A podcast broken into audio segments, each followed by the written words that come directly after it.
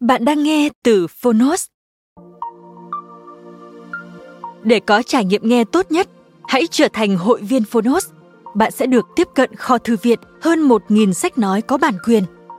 Ở podcast này, chúng tôi chia sẻ chương 1 của những tựa sách thuộc nhiều lĩnh vực khác nhau. Nếu bạn muốn mỗi ngày đều được cập nhật một quyển sách mới, tìm thấy tựa sách phù hợp cho bản thân, cũng như nguồn cảm hứng và kiến thức hữu ích cho cuộc sống, podcast Thư viện Sách Nói chính là dành cho bạn. Nếu yêu thích kênh podcast này, hãy tải ứng dụng Phonos để nghe trọn vẹn cuốn sách. Ngoài sách nói, Phonos còn sở hữu hơn 10.000 nội dung giúp bạn phát triển bản thân, chăm sóc tinh thần như podcast, sách tiếng Anh từ Oxford, tóm tắt sách, e-book, thiền, chuyện ngủ và nhiều hơn thế nữa. Thông tin chi tiết tại phần mô tả. Còn bây giờ, hãy cùng lắng nghe cuốn sách của hôm nay.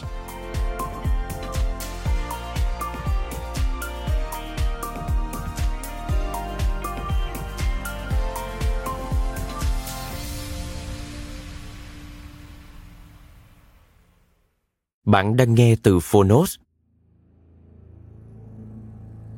Hỏa ngục. Tác giả Dan Brown. Người dịch Nguyễn Xuân Hồng. Phiên bản sách nói được chuyển thể từ sách in theo hợp tác bản quyền giữa Phonos với công ty cổ phần sách Bách Việt.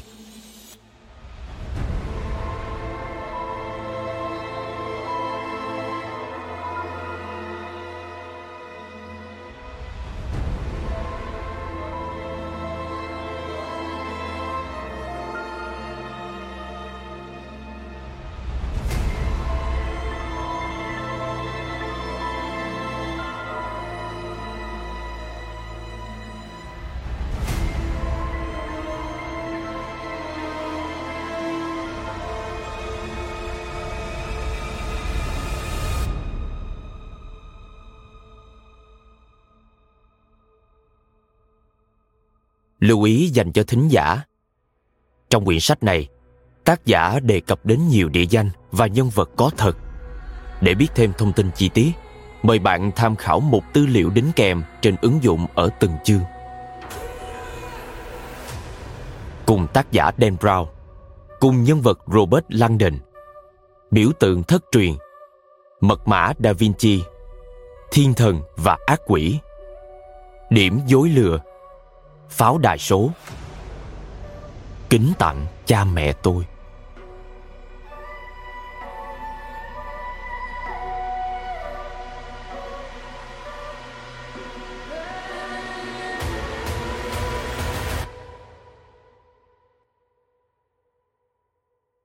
Những nơi tầm tối nhất của địa ngục dành riêng cho những kẻ giữ thái độ trung dung trong thời kỳ khủng hoảng đạo đức.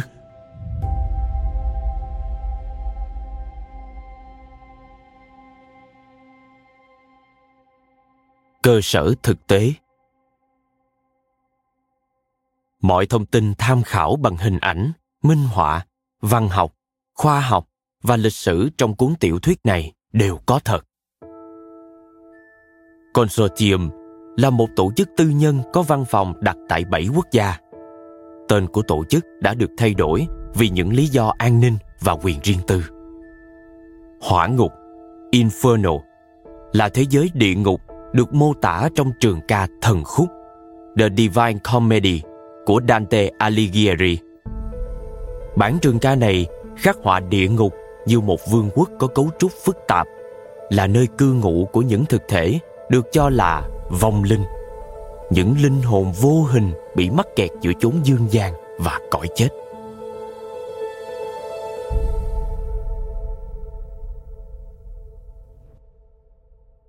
Khúc dạo đầu. Ta là vong linh. Qua thành phố buồn đau, ta lẩn tránh.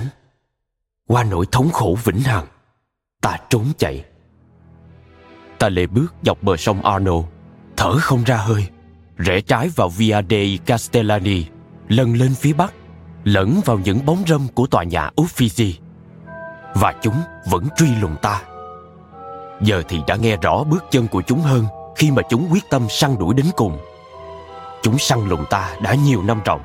Sự đeo bám dai dẳng của chúng khiến ta phải ở dưới hầm, buộc ta phải sống trong cõi luyện hồn, quằn quại bên dưới mặt đất như một con quái vật âm phủ. Ta là vong linh. Ở trên mặt đất lúc này, ta nhướng mắt nhìn về phương Bắc, nhưng không thể tìm thấy con đường thẳng tới sự cứu rỗi, vì dãy núi Apennine che lấp tia sáng đầu tiên của buổi bình minh. Ta đi qua phía sau tòa nhà, có ngọn tháp với những lỗ châu mai và đồng hồ chỉ có một kim, lách qua những người bán hàng rong buổi sớm ở quảng trường San Firenze. Tiếng rao khàn khàn của họ còn nồng nặc mùi lambredotto và ô liu nướng. Băng qua trước bảo tàng Bargello, ta cắt sang mé Tây về phía cầu thang xoắn ốc của tu viện Padilla và đến ngay trước cổng sắt ở dưới chân cầu thang. Đến đây, phải gạt bỏ sau lưng mọi sự do dự. Ta vặn tay nắm và bước vào lối đi ta biết rõ sẽ không có đường trở lại. Ta hối thúc đôi chân nặng như chì bước lên dãy cầu thang hẹp, leo lên theo chiều xoắn ốc trên những bậc thang bằng đá cẩm thạch mềm, lỗ chỗ và sức mẻ. Từ phía dưới vang lên những giọng nói đang vang nài. Chúng đang ở phía sau ta, không nhượng bộ, sáp lại gần. Chúng không hiểu chuyện gì sắp đến, cũng như những gì ta đã làm cho chúng.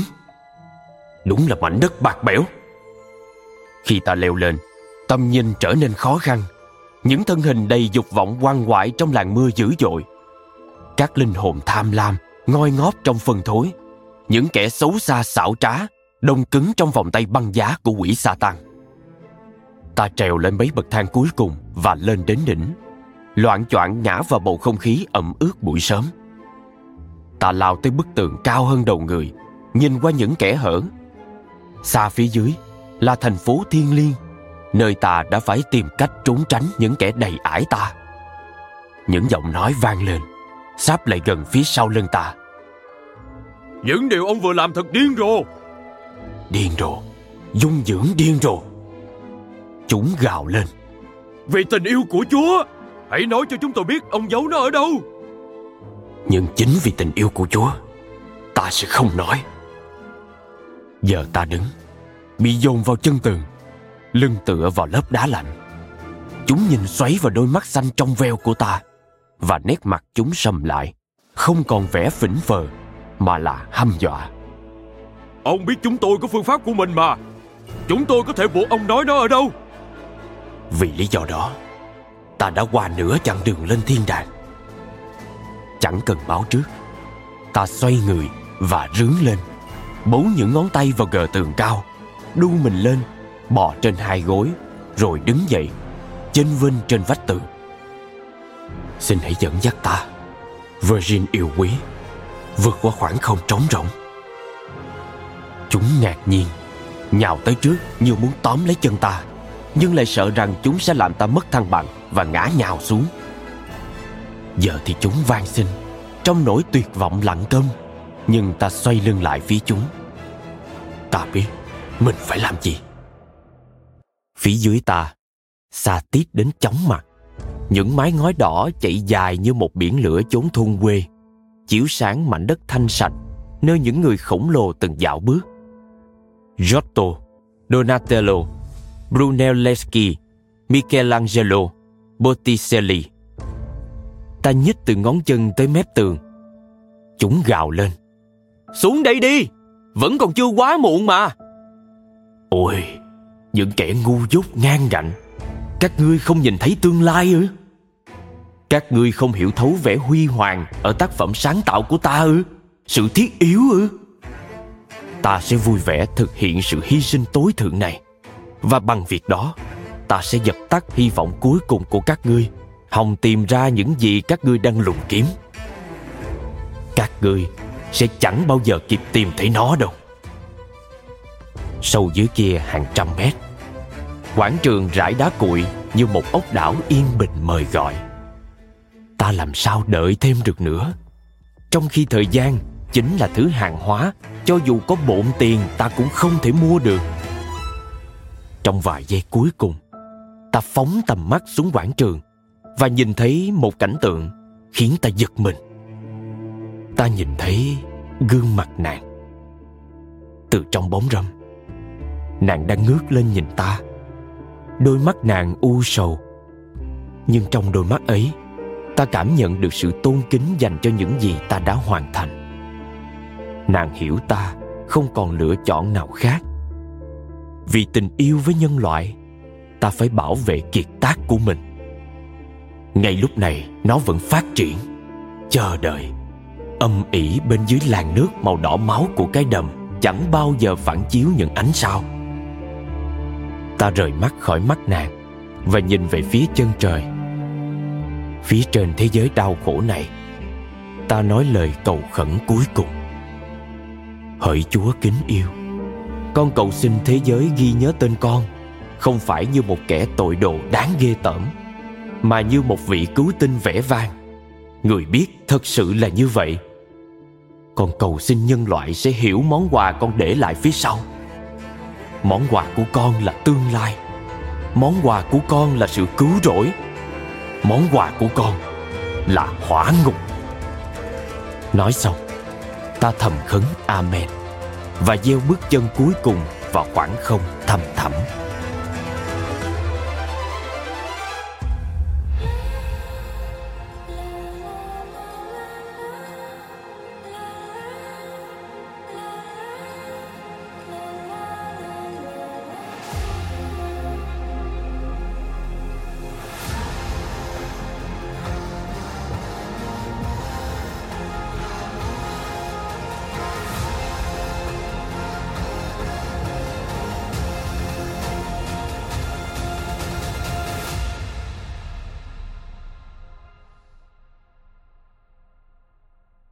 Chương 1.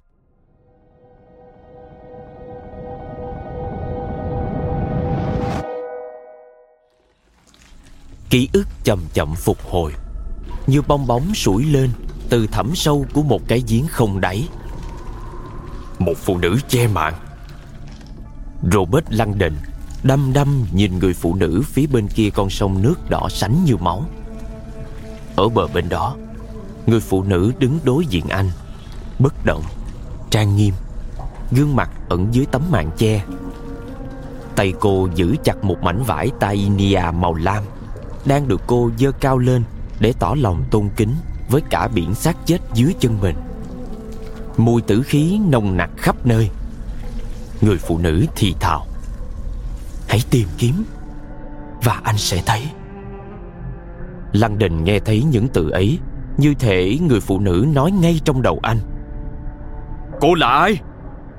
Anh gọi to, nhưng giọng anh không hề phát thành tiếng. Người ấy thì thào: "Thời gian đang cạn dần. Hãy tìm kiếm và sẽ thấy." Langdon nhích một bước về phía sông, nhưng anh nhìn thấy rõ nước đỏ như máu và quá sâu, không thể lội qua. Khi Langdon ngước mắt nhìn lại người phụ nữ che mạng, thì những xác người dưới chân cô đã nhân lên vô khối. Giờ có đến cả trăm, có khi hàng nghìn. Một số vẫn còn sống, đang quằn quại trong đau đớn, chịu đựng những cái chết không dễ gì nghĩ ra được. Bị lửa thiêu đốt, bị vùi lấp trong phân thối, xâu xé lẫn nhau. Anh có thể nghe rõ những tiếng kêu thảm thiết của con người vang vọng trên mặt nước. Người phụ nữ tiến về phía anh, chìa hai cánh tay mảnh mai như thể đang cầu xin sự giúp đỡ. Langdon lại gọi to: "Cô là ai?" Đáp lại, người phụ nữ giơ tay và từ từ gỡ tấm màn khỏi mặt mình. Bà ấy đẹp mê hồn, nhưng già hơn Langdon hình dung. Có lẽ đã ngoài 60, oai nghiêm và rắn rỏi, giống như một bức tượng không nhuốm màu thời gian. Bà ấy có cái cằm cương nghị, đôi mắt sâu thẳm có hồn, và mái tóc bạc dài với những lọn quăng buông xõa xuống bờ vai. Cổ bà ấy đeo một miếng bùa bằng lam ngọc, hình một con rắn quấn quanh cây quyền trượng. Langdon có cảm giác mình đã biết bà ấy, tin tưởng bà. Nhưng bằng cách nào? Tại sao lại như vậy? Lúc này, bà ấy chỉ tay vào một đôi chân đang giãy giụa, thò ngược lên từ dưới đất. Rõ ràng là chân của một sinh linh bất hạnh nào đó bị chôn ngược đầu tới tận thắt lưng. Phần đùi tái nhợt của người đó có một con chữ duy nhất, viết bằng bùn: Rờ. Rỡ. Langdon ngẫm nghĩ, đầy phân vân. Giống như trong Robert ư? Không lẽ đó là mình? Gương mặt người phụ nữ không hé lộ gì cả. Bà ấy nhắc lại: hãy tìm và sẽ thấy. Không hề báo trước, người bà ấy bắt đầu tỏa ra một thứ ánh sáng màu trắng, càng lúc càng sáng hơn. Cả cơ thể bà bắt đầu rung lên dữ dội, và sau đó kèm theo một tiếng nổ lớn, bà vỡ tan thành cả nghìn mảnh ánh sáng.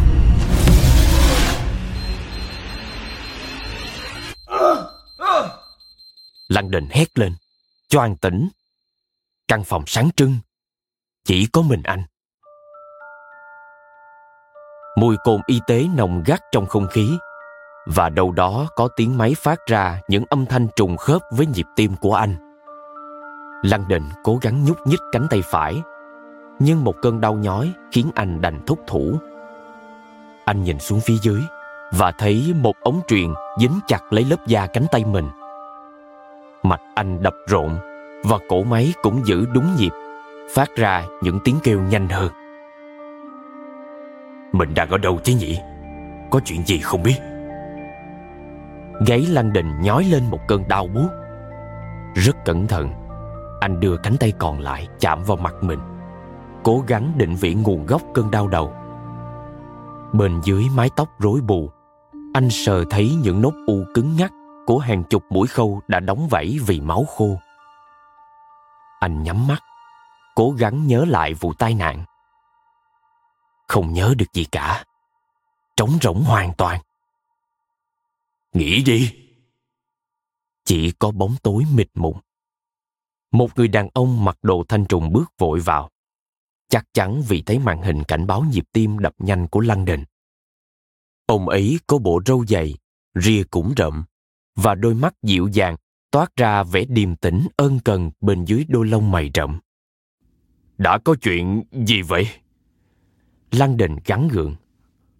Tôi bị tai nạn à? Người đàn ông râu rậm đưa một ngón tay lên môi và sau đó chạy vội ra ngoài, gọi một ai đó dưới sảnh. Langdon xoay đầu. Cử động đó gây ra một cơn đau nhói lan khắp người anh. Anh hít mấy hơi thật sâu để cơn đau dịu đi. Sau đó, rất nhẹ nhàng và cẩn thận, anh quan sát không gian vô trùng xung quanh mình. Căn phòng bệnh viện này có một giường đơn, không hoa hoét gì cả, không bảng hiệu. Langdon nhìn thấy quần áo mình trên chiếc bàn quầy gần đó, gấp gọn trong một túi nhựa trong. Tất cả đều dính máu. Chủ ơi, chắc hẳn đã rất tệ. Giờ Langdon chậm rãi xoay đầu về phía ô cửa sổ cạnh giường. Bên ngoài trời tối om. Đang đêm. Tất cả những gì Langdon có thể nhìn thấy trên kính là hình phản chiếu của anh. Một kẻ xa lạ nhợt nhạt, xanh xao và mệt mỏi, người đầy ống và dây nhợ. Xung quanh là các thiết bị y tế. Có tiếng nói tiến lại gần trong hành lang, và Langdon đưa mắt trở lại căn phòng. Vị bác sĩ đã quay lại, đi cùng với một phụ nữ. Cô ấy có vẻ như mới ngoài 30 một chút. Cô mặc bộ đồ thanh trùm màu xanh da trời và buộc gọn mái tóc vàng thành một túm đuôi ngựa đung đưa sau gáy theo nhịp chân của cô. Tôi là bác sĩ Sienna Brooks, cô nói, nhìn Langdon mỉm cười ngay khi vừa bước vào. Tôi sẽ làm việc cùng bác sĩ Marconi tối nay. Langdon yếu ớt gật đầu. Cao ráo và uyển chuyển, bác sĩ Brooks di chuyển với dáng vẻ dứt khoát của một vận động viên. Ngay cả khi trong bộ đồ thanh trùng kỳ cục, ở cô vẫn toát lên vẻ thanh thoát, thướt tha. Mặc dù Langdon có thể thấy rõ là cô không hề trang điểm, nhưng nước da của cô vẫn có vẻ mịn màng lạ thường, với khiếm khuyết duy nhất là một nốt ruồi duyên nhỏ xíu ngay phía trên môi. Đôi mắt cô, dù có màu hạt dẻ dịu dàng, dường như sắc sảo đến kỳ lạ, như thể chúng từng chứng kiến nhiều trải nghiệm mà một người trạc tuổi cô hiếm có dịp được tao ngộ. Bác sĩ Marconi không nói được nhiều tiếng Anh. Cô lên tiếng và ngồi xuống cạnh anh. Và ông ấy đề nghị tôi giúp điền mẫu đơn nhập viện cho anh. Cô lại mỉm cười.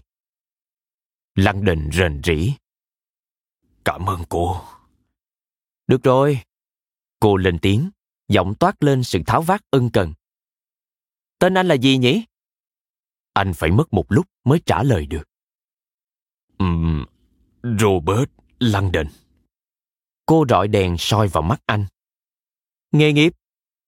Thông tin này được đưa ra còn chậm hơn nữa. Giáo sư lịch sử nghệ thuật và biểu tượng học, Đại học Harvard. Bác sĩ Brooks hạ đèn xuống, vẻ ngạc nhiên.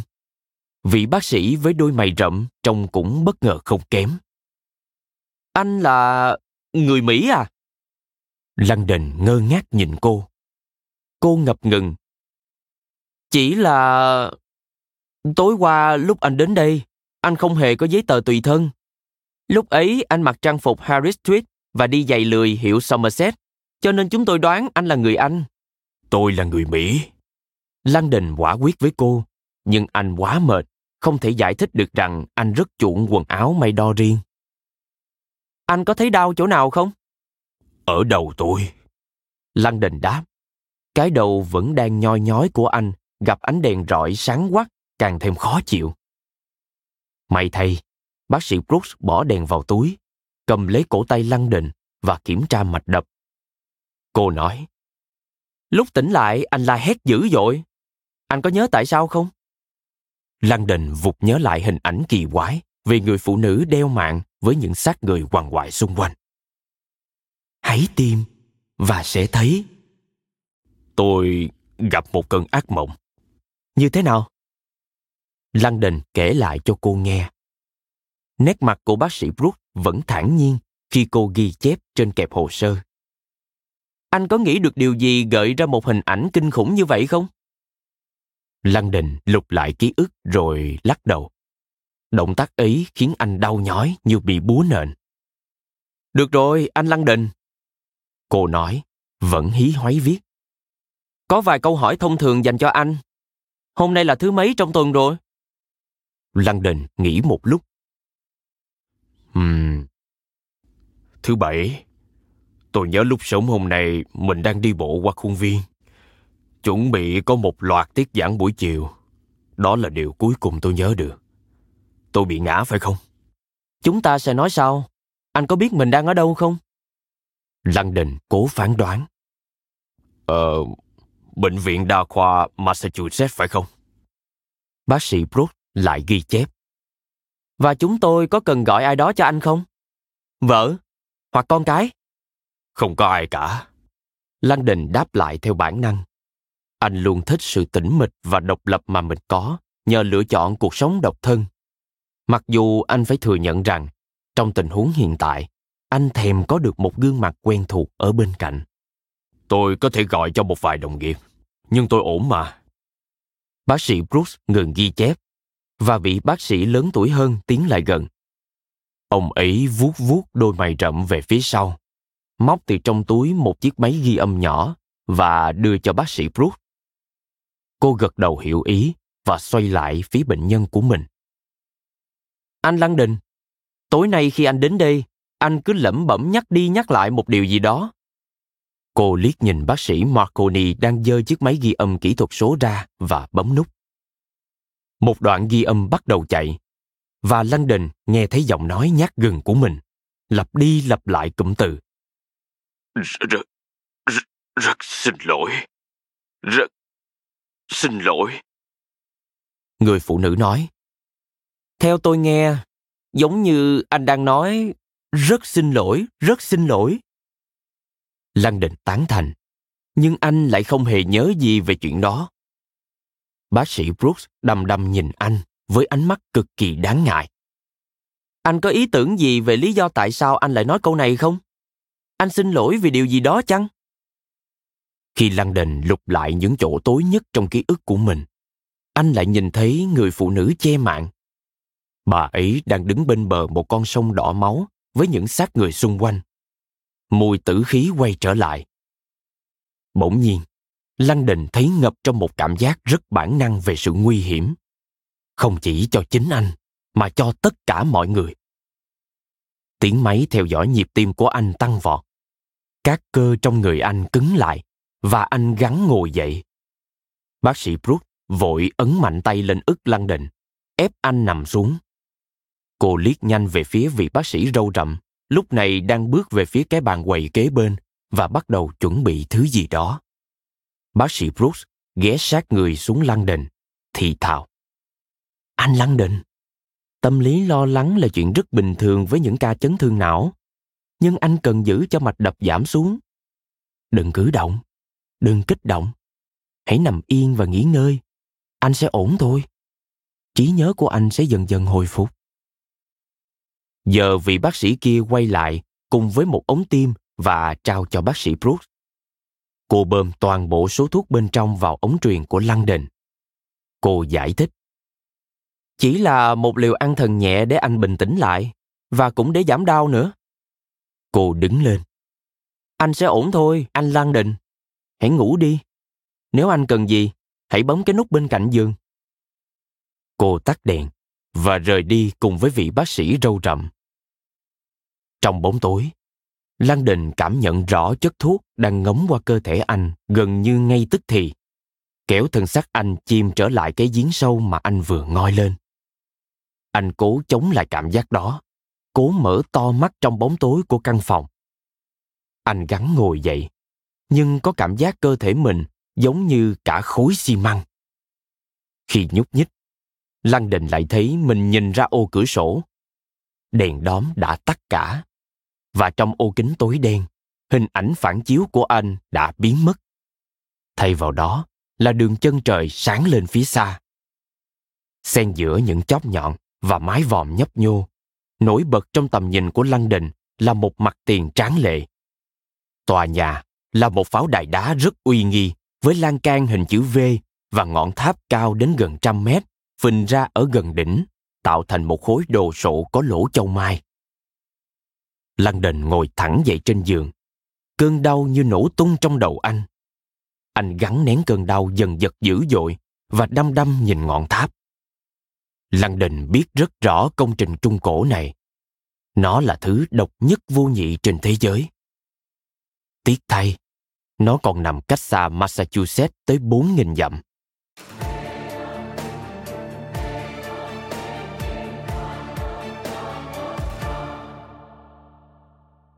Bên ngoài cửa sổ phòng anh, ẩn kín trong bóng tối của tòa nhà Via Toregali, một phụ nữ có vóc dáng khỏe mạnh, thong dong đẩy chiếc mô tô BMW tiến tới với sự tập trung cao độ của một con beo đang rình mồi.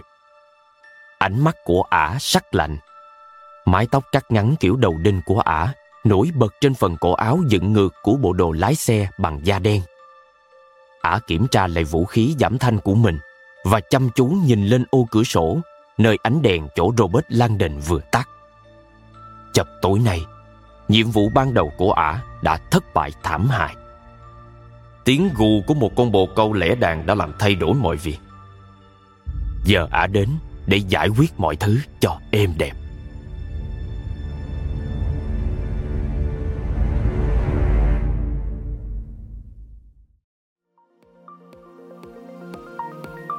Cảm ơn các bạn đã lắng nghe podcast ngày hôm nay. Podcast này được sản xuất bởi Phonos, ứng dụng sách nói và phát triển bản thân dành cho người Việt. Tải ứng dụng để nghe đầy đủ nhất các nội dung với chất lượng âm thanh chuẩn điện ảnh. Hẹn gặp lại ở những tập tiếp theo.